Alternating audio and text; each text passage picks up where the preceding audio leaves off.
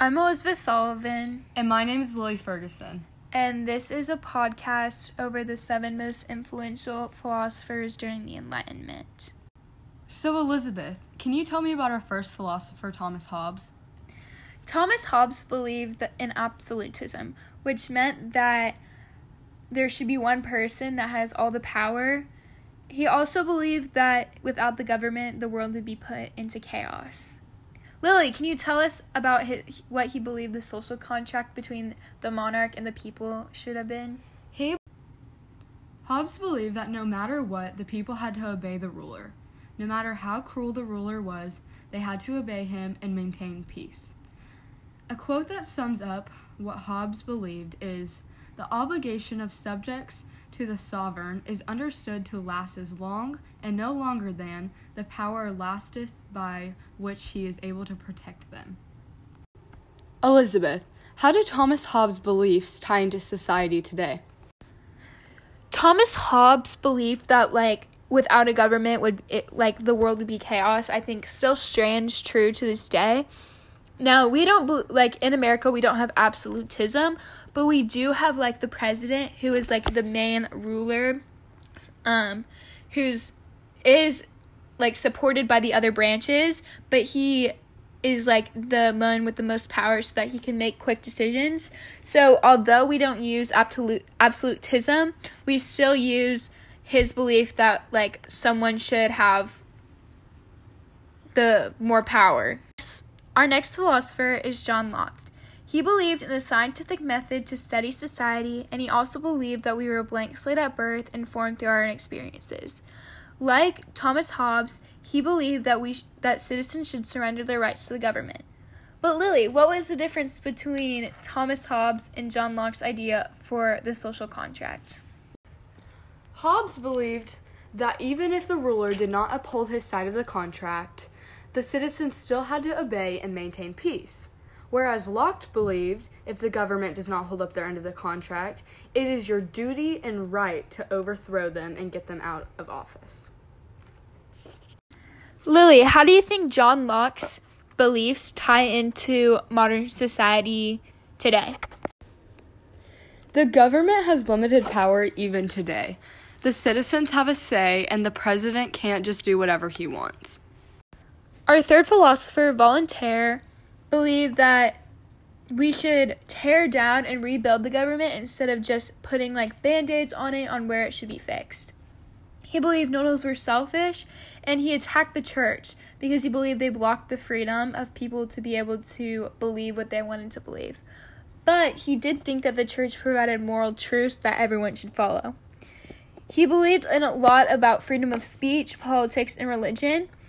And a quote that kind of sums up what he believes is I do not agree with the word you say, but I will defend you to the death for your right to say it. Lily, how do you think Voltaire's views are still used um, in today's society? Voltaire's ideas about freedom of speech very much tie into our society today. We created the Bill of Rights, which protects all of our citizens' rights, such as freedom of speech, the right to bear arms, and many others. Our fourth philosopher is Rousseau. Rousseau believed that civilization had corrupted the natural goodness of man. Natural goodness was the fundamental principle of political thought. People who lived in civilized society are unhappy, insecure, and selfish, according to Rousseau. He embraced human freedom, and he thought that people who lived outdoor in harmony with nature would be better off. His social contract was he wanted people to join together in society to find protection and justice for each person and their property. Man is born free, and everywhere he is in chains. This quote sums up exactly what Rousseau believes. Man is born free, and everywhere he is in chains. Elizabeth, how does this tie into modern society today?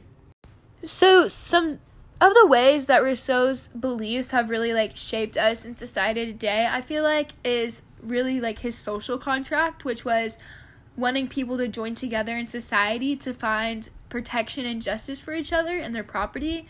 So I think that especially like in these last 3 months really people have really come together to fight for each other, um, fight for the protection of one another. Um, for example, like the Black Lives Matter movement and everything. So, yeah. Our fifth philosopher, Beccaria, believed that laws existed to preserve the social contract. He did not believe in torture because he thought that if you tortured someone to get a confession, that they would produce a false confession. He also did not believe in the death penalty because he didn't believe in punishing murder with murder. He, however, proposed the idea of eternal slavery. A quote that kind of encapsulates what he believed is that it is better to prevent crimes than punish them. Lily, how does his beliefs tie into modern society today? In our society today, the death penalty is still very controversial. Moving forward, we are trying to help people who are getting arrested for drugs or something like that and send them to reform centers to help them be better and get back out in the real world.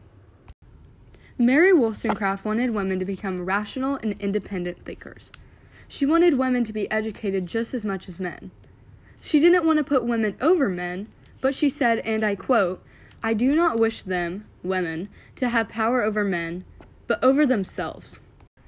Elizabeth, how do you think she contributed to modern society?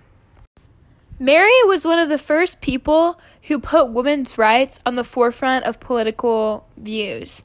She really created a pathway for other women to speak out against issues um, involving inequality. We still have inequality today, such as not getting paid equally um, in the workforce, but women are now able to vote and women are able to get the same amount of education as a man in America. Last but not least, we have Montesquieu, who Lily and I both believe to be the most influential philosopher out of these seven. He believed that all men were born free. He also proposed the idea of the separation of powers in the government. He believed that the powers should be separated so that not one branch of the government would have all the power. A quote that kind of like sums up the most of what he says is that there is no liberty if the power of judging be not separated from the legislative and executive powers. We picked this quote because we think that it sums up his whole view on how like one body of government cannot have all the power because if they do, it would produce a tyrannical government that would have no liberty for its citizens. So Lily, what do you think? What do we use from his beliefs today in modern society? We still use the separation of powers today. We still have the executive, legislative, and judicial branches. You just listened to the Lily and Elizabeth show.